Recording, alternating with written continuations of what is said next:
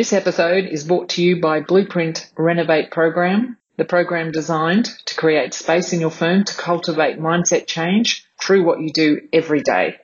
Visit blueprinthq.com.au slash contact to start the conversation.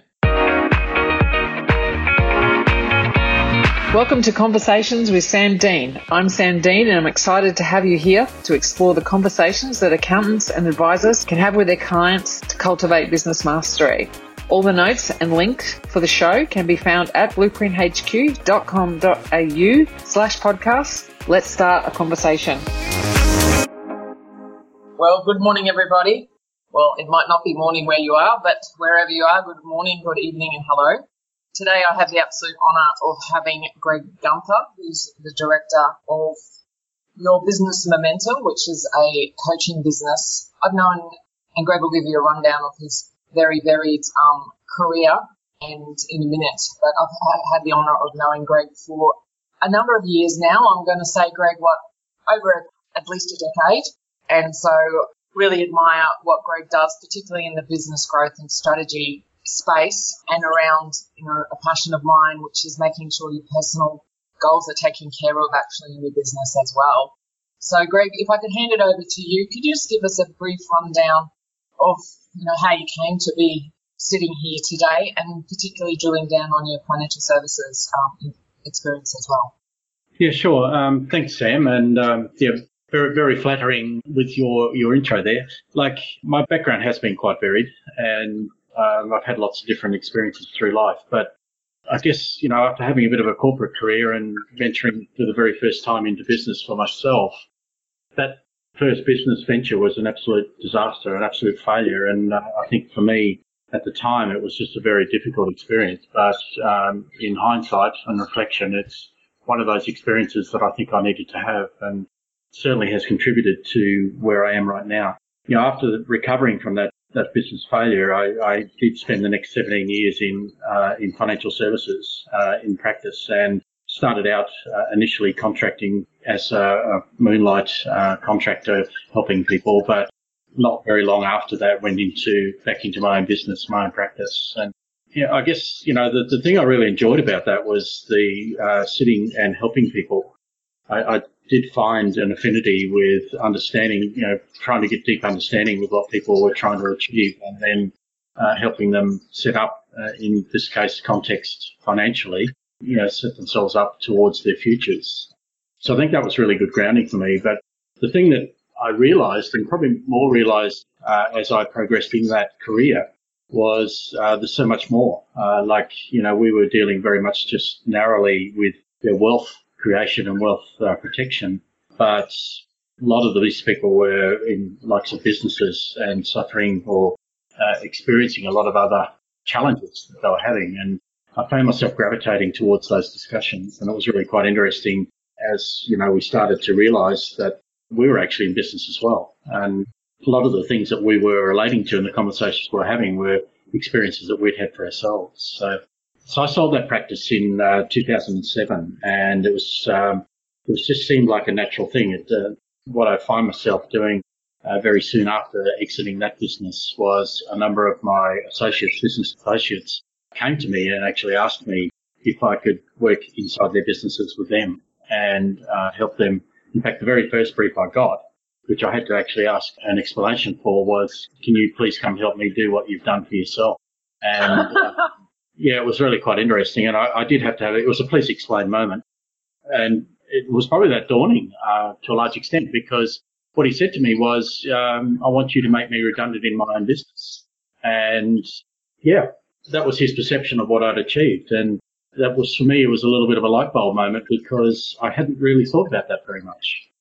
And that, that was really the genesis of uh, what I'm doing now and just going out and helping others you know, to a large extent, try and reignite some passion because a lot of people are very tired and uh, overwhelmed and quite fatigued uh, in business today.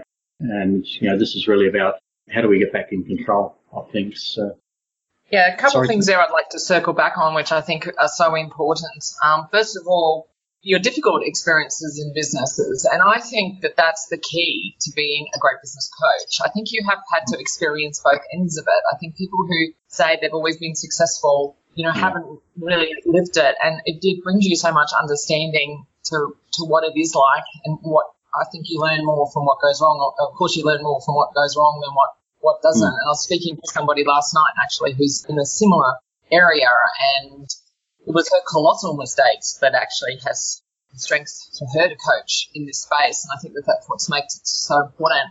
And could yeah. I just drill down on one aspect there? When you said you went from that into financial services, hmm. did I hear correctly that when you're in the financial services, it didn't really occur to you that you had a business there? No, it, took, it took me a while um, to understand that. I, you know, for me, at that point in my career and lifetime, I was really searching for you know, connection with a passion, I suppose, or you know, trying to find purpose. And uh, you know, there's a lot of talk about finding purpose, but so I was probably more connected with that initially and, and trying to find a vocation where I felt like I was contributing positively.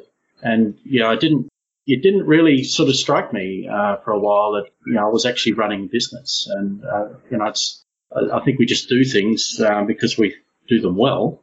And yes. hopefully uh, we, we find that vocation where it's, it aligns with our passion. Uh, not everybody has that, that fortune, but I, I really gravitated towards the giving advice and helping. That that was really what I connected with strongly, and uh, it was really only more later uh, as that business developed, and I started recruiting, and you know I started then having more clients to deal with. So a few other things came under pressure and challenge that I started to then have that sort of realization. Oh, hang on a minute, I'm actually running a business here as well. I think that's so important for everyone to note because we just take a moment on that because obviously mm. I work entirely in the professional services industries and we kind of forget sometimes because we're technically great at something and then the next step naturally in our industries are to then own a business. But owning a business and running a business is a completely different skill set. Mm. And sometimes we forget that because what finds us joy in, in our everyday, whether it's being a tax accountant or a financial planner, um, a lawyer, or whatever that may be, then why do we then have the expectation that we're going to be a business owner? And I don't think sometimes, Greg, I might get your feedback on this, that sometimes we don't even consider, as you just said, consider ourselves a business owner. And what does that, does that actually mean? Hmm. Yeah, and look, we're not actually taught, Sam. Yes. How to do this, you know, like, and I think a lot of the frustration comes, um, and you know, and I felt this for myself as well, starting employing people. And when you employ people, you expect them to actually come in and do what you need them to have done for you. But then the disappointment comes when you know maybe they're not actually doing things the way you assume they would. Uh, and then of course, you know, we're not that skilled often with dealing with people. We've never been taught soft skills, and you know, we we then get challenged by some of those. And you, know, you have staff getting upset, you have staff leaving, and you know, and then there's a bit of blame and judgment going on, and you know, it just spirals. So it's all stuff that we're not taught. I always laugh that I've got a, a bachelor of business, a majoring in accounting, um, and no one taught me in that degree how to run a business. Um, and I don't think a lot of the that was 30 years ago that I got that, and I don't think it's changed from an education point of view either. I know that you can do bachelors of businesses on entrepreneurs etc. But you go into different level, um, areas, not necessarily professional services from that. So it's a skill that we have to learn. And I also think, again, you work in these areas a lot as well, that sometimes we lose the joy when we become business owners because it is a different skill set and a whole different stresses. And, and it might be about putting the right people in the right seats and maybe putting business managers or people who are specialized in running businesses so you can actually do what you do every day well, which is maybe the technical aspect of it. I assume you yeah. work with clients on that too. That's right. And you've touched on a couple of uh, interesting areas there. Like, you know, we, we talk about getting right people, right seats, but we're not taught how to recruit either.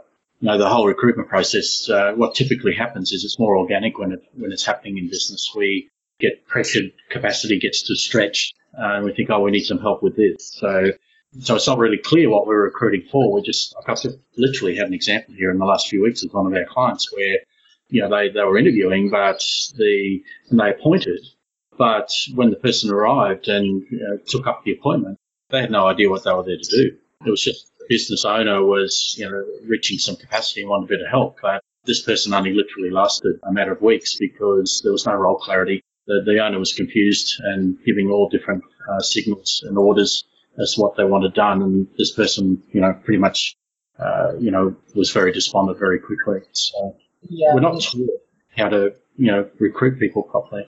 And so I think, and then we recruit ourselves. we, we go and yeah. get people who look and look like ourselves, which is also not the thing to do either. I've learned that yeah, Yeah, we um, we sit down and we interview somebody and they sound nice and we like them and then we appoint them. Whereas what we're really looking for is the complementary skills. Absolutely. So the next thing I'd like to, we've kind of only got to 2007 at this stage. So yeah, um, I know that there's some interesting stuff coming up, particularly around some coaching groups that you started in the professional service, in the health area. And yeah, can you give us the next sort of stages in the story of, of the businesses that you've had? Yeah, so Sam, we, um, I suppose you one of the things that um, happened was in those earlier years was uh, I picked up uh, a number of uh, client engagements which were sort of in different areas, and you know one of those areas actually was health, which is the one you're alluding to, and um, in the allied health space particularly, and you know we worked together for a while and started to you know get some good traction on uh, different results and uh, sort of getting right people, right seats, and all the, the things that we just spoke about. And that started to realize some good results. And, you know, with that particular engagement, we talked about, you know, where, where might we be able to take this beyond that? And, um, and in that particular example, we started to work in other allied health businesses. So we realized that the business model that uh, had been created there uh, was one that, you know, really pretty much could be turnkeyed across a lot of other yeah. uh, allied health practices. And um, as a consequence of that, we created a separate business that now operates, um, you know, not here just in Australia, but it operates in Australia, New Zealand, and the UK. And it's a business that actually uh, helps practitioners, health practitioners, uh, become business owners. That's that's pretty much the, um, the brief. So that business, I'm not involved in that business any longer. It's actually now standing on its own feet, and um, you know, the founders are continuing on and growing that business uh, successfully. Um, so that you one did your job. You made yourself redundant.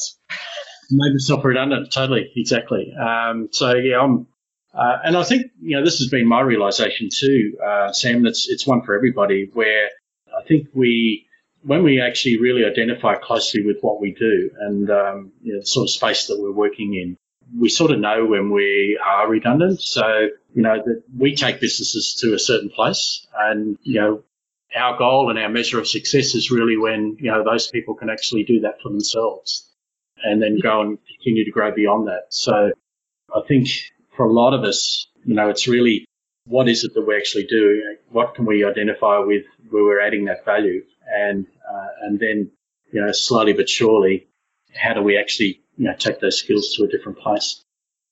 Absolutely. I, I, think you come on a key thing here, and I know that when I was sort of shifting and the firms that I've owned and still own, when you work in the compliance protection space, your mm. clients come back every year, and so you don't kind of come redundant. But when you go into the advising or coaching space, which everyone seems to want to come into in the growth space, your, your goal is actually then to make yourself redundant, except for maybe that checking and accountability accountability piece. So then how do you actually you know, merge those two models and those two mindsets? It's such an interesting mm. space. Yeah. I know I, I struggle with it. I think too in business, yeah. Sam, um, you know, as we, like it, it goes through its cycles, but when we're in business, we, we pretty much at the outset and probably for too many years do everything. But then once we, we would look to where do we go to from here, I think uh, a lot of people in business can actually try and create that business around them where they're uh, not necessarily as re- it's not as reliant on them, and they can be yeah. doing the thing they really enjoy and have uh, big yeah. passion, and and yeah. that's the goal. Yeah. So, um, in your business now, I know that it's we had a quick discussion about this a little quite a while ago now. So, you're kind of in in a startup, if that makes sense. um, yes. Yeah. Probably was that the first time you think you've? I mean, obviously the previous coaching groups and stuff, they were startups as well. So what, what's the challenges? I can be a little bit more specific in my questioning here. the challenges of a startup and then actually putting the compliance and protection piece around it. So putting the foundation into that. So the boring stuff. So making sure the structure's right and making sure that your protection and compliance advisors understand where you want to go with the business so you can get the foundations right. What sort of advice did you get there or have in the past? And, and what would you look for and what do you advise your clients?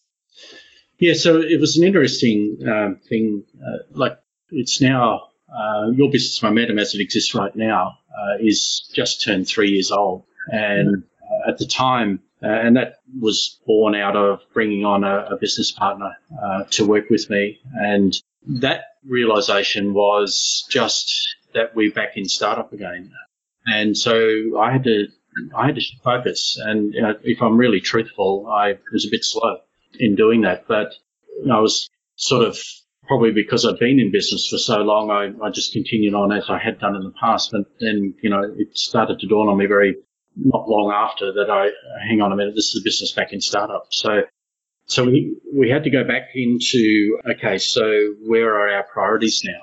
And so, you know, it's obviously with things like setting up structures and that sort of thing, we, we did rely on our accountants to assist us with that.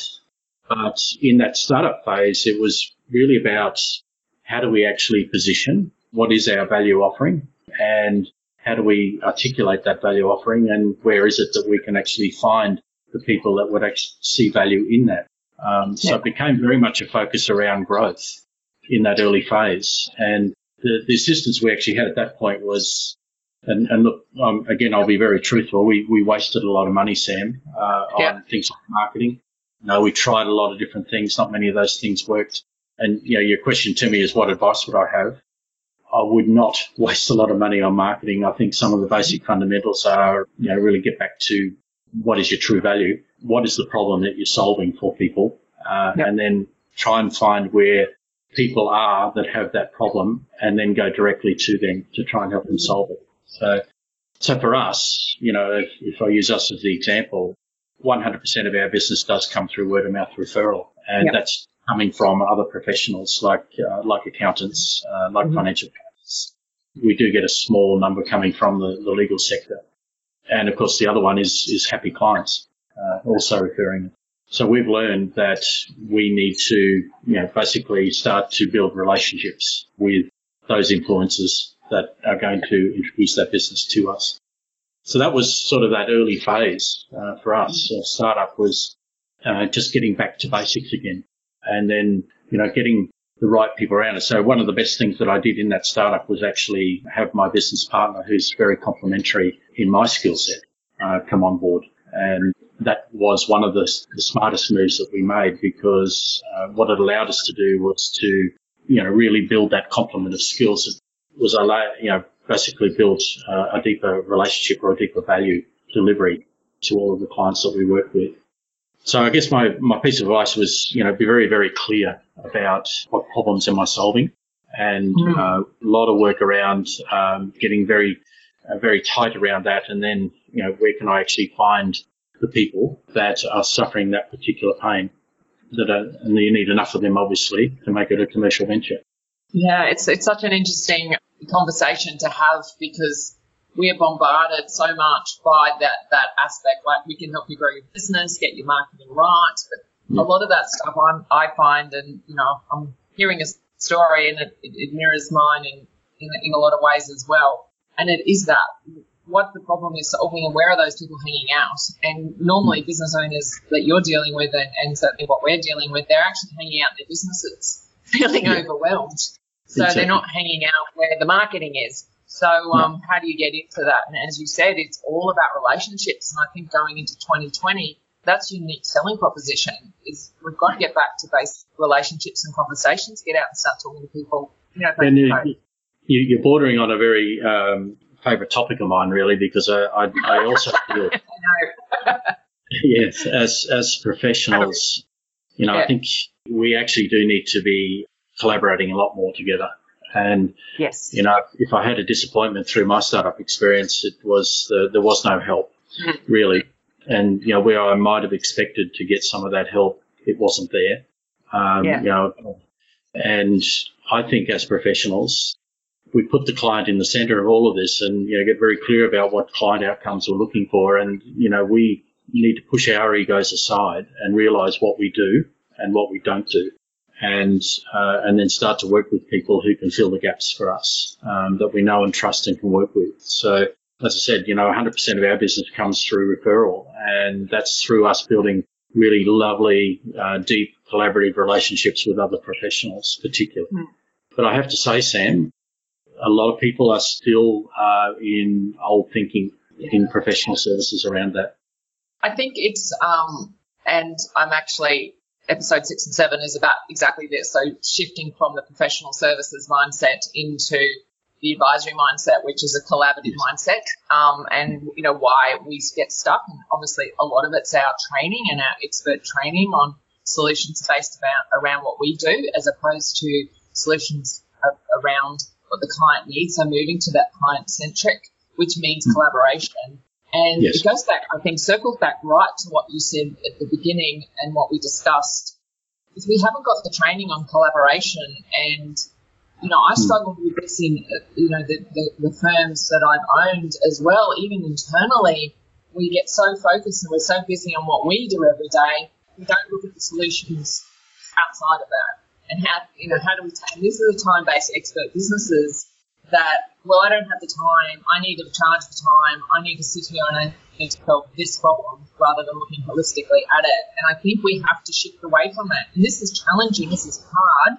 But we have to I think professionals have to all professionals have to get to, to get together and find a solution to this. And I think you hit on the solution is start getting to know each other and getting to know what other people do. So at least you understand what they do and then what's important to clients, and you don't, you don't have to be the deliverer. I think as experts in professional services people, we don't like going to a problem that we don't know the solution to.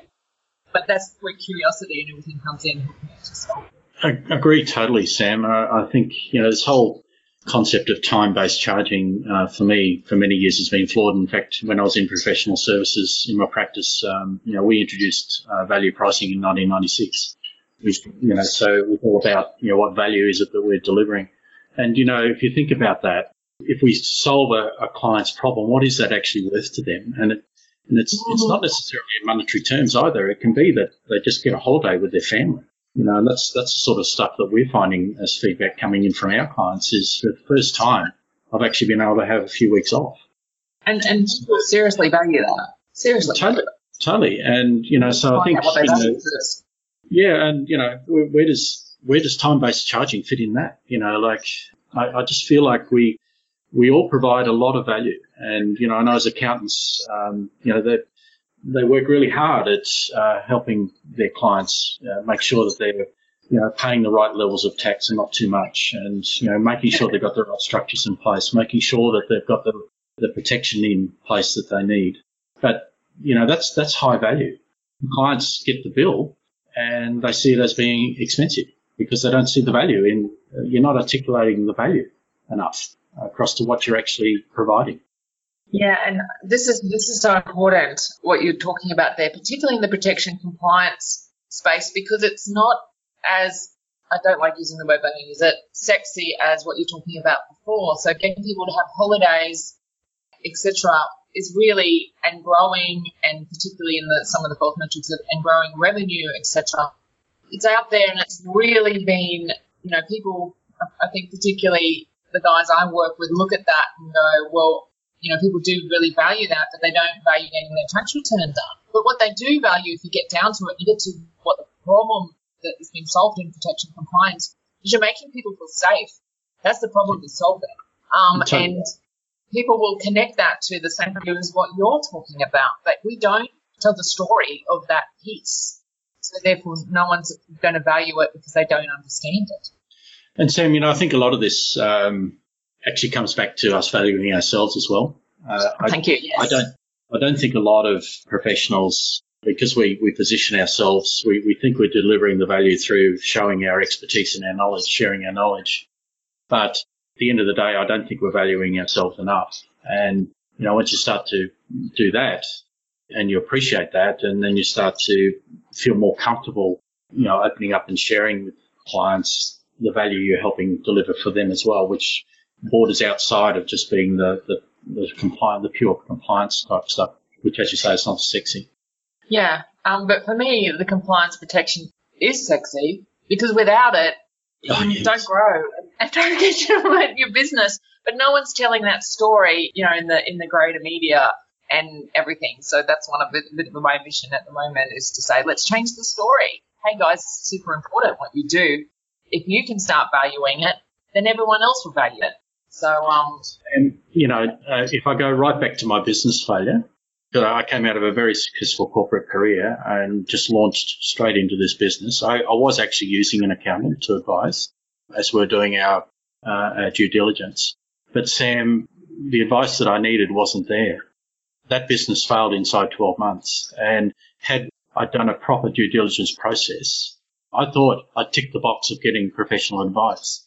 The professional advice uh, ended up being flawed and missed a lot of things that I should have seen for myself. And what did that cost me? You know, like in terms of we're talking about value here, uh, I lost everything through that experience.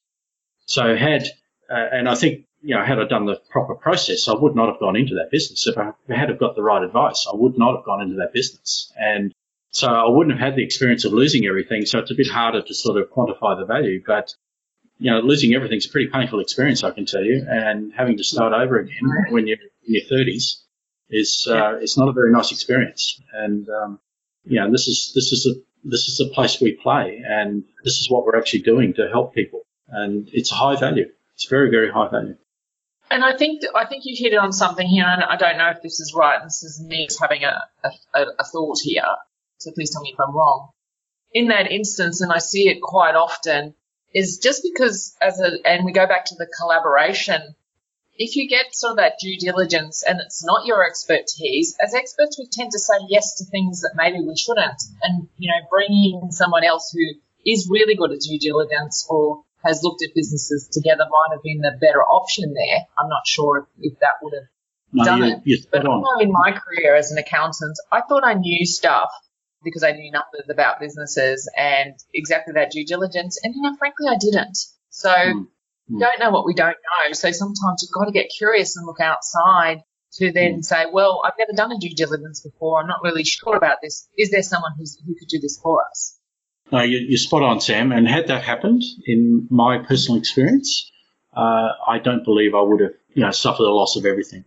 Like it, it the uh, particular accountancy firm that I was using, um, were had business advisory in their tag, and you know, this was something they portrayed as being that they did. They didn't have the skills. Uh, they didn't do the, the proper process, and should have actually engaged uh, other people to come and assist. And had those people been contracted in to help, uh, I feel very confident the the issues that arose uh, would have been discovered before I even sort of entered into the contract. So you know, this is again partly ego, but partly also recognizing what we do and what we don't do, and the importance of working with the people to get the right outcomes for our clients. Uh, we, you know, it's it's just such uh, uh, an important value piece that we deliver. Yeah, and I think accountants are key because most people have accountants, obviously, from a tax point of view. And if we can get this piece right, we can really be central. But, you know, unfortunately, what you just told me is not the first time I've heard that sort of story. Um, and not just about accountants, this is a professional services thing. This is certainly Yes. not about that. It's, Hmm. You know, we do look at things in isolation and we're trained to look at things in isolations, but particularly going into the next decade, we need to then expand out. Um, I know early on my career, I learned the hard way on um, you know situations that you're talking about, and then you know sometimes I think we go the other way as well. Is like we'll be super conservative and knock everything back, which is when I was doing a lot of valuation with business brokers. That happened a lot as well. So again, the opposite result is you know we would look at it from a very conservative way, and quite rightly so. Well, there's no you know put they weren't looking at the other aspects of it, and only the financial, so they were knocking it back. So therefore, there was opportunities that may or may not have gone off Yes. Yep. in the other Agreed. in the other story. So I think that comes back very much to that collaboration point that you were talking about. And I think as we go forward into the next, that's I think where the disruption will come is conversations around not you know technology. There's no big disruption there. Like it's just going to get more and more efficient and we can use it more and more. So we have more and more time, if you like, to have these conversations with other, always keeping the client central and then having that network of people that we can call on to bring it together. But then they also have, you have to have very strong relationships and strong understandings of how you all work together as well and how you actually then put a collaborative business models or networks in place. I think this is the next challenge is not only understanding what other people do, but how do we bring those networks together so we all work together and we all serve unsuccessful businesses in oh, look, elsewhere. I think uh, technology um, is actually an enabler for us. So I'm very excited yes, about exactly. advancement in technology because it allows us to actually get back to what we do well, and, and that's the face-to-face relationship stuff. You know, it, we we get so caught up in a lot of um, you know what we call red stuff, but it's it's all the stuff that doesn't earn us money. And you know, if you look at the percentage of time that takes you to you know be manually doing a lot of stuff at the moment, that's really not that productive. The technology is going to take a lot of that and uh, automate that for us and make it a lot easier. And you know, I really do feel like we're moving into a decade where a lot of that's going to free us up to get back to some of this relationship stuff. So I'm very excited about this next step. I, I reckon there's some really. Oh, I, am right mm. with you. I think it's super time and people who are already, you know, freeing up their time with the digitalization of what they do every day, just that's making them more efficient and then create, actually then going, I mean, listen to this guys, you've got to go and get the training around the conversation and stuff and that's definitely out there. And even so, just, you know, walking down to coffee shops and talking to business owners about mm. what they want and freeing up the time from the technology. I think, and then mm. technology is actually going to then enable us also to interact with other advisors mm-hmm. much easier and more yep. efficiently, and, and, and the physicality of it as, as well. I was there's some really interesting technology coming out in the virtual reality space. So rather than doing webinars and stuff, you'll be literally able to pop yourself into boardrooms. Yep. I can't yep. wait for that one and um, it's already here. It's just very expensive. But yeah, it's so cool. It's been done already. You're right. Yeah. I think Tim Robbins actually might have already done one uh, where he had a hologram of himself um, plonked in front of a, a, a audience that was across the other side of the world from him. Absolutely. Problem is, you'd have to get like you know fully dressed. Sometimes uh, I do webinars. And you have my makeup done, but um, you're, giving, you're giving away all the secrets now, Sam. okay. Thank you, Greg. Um, so where can people connect with you? Um, can you just give us a quick rundown of your websites or your social media tags? Sure. Um, so the easiest place to find us is uh, obviously at our website. It's uh, www.yourbusinessmomentum, all one word, uh, dot mm-hmm. com au.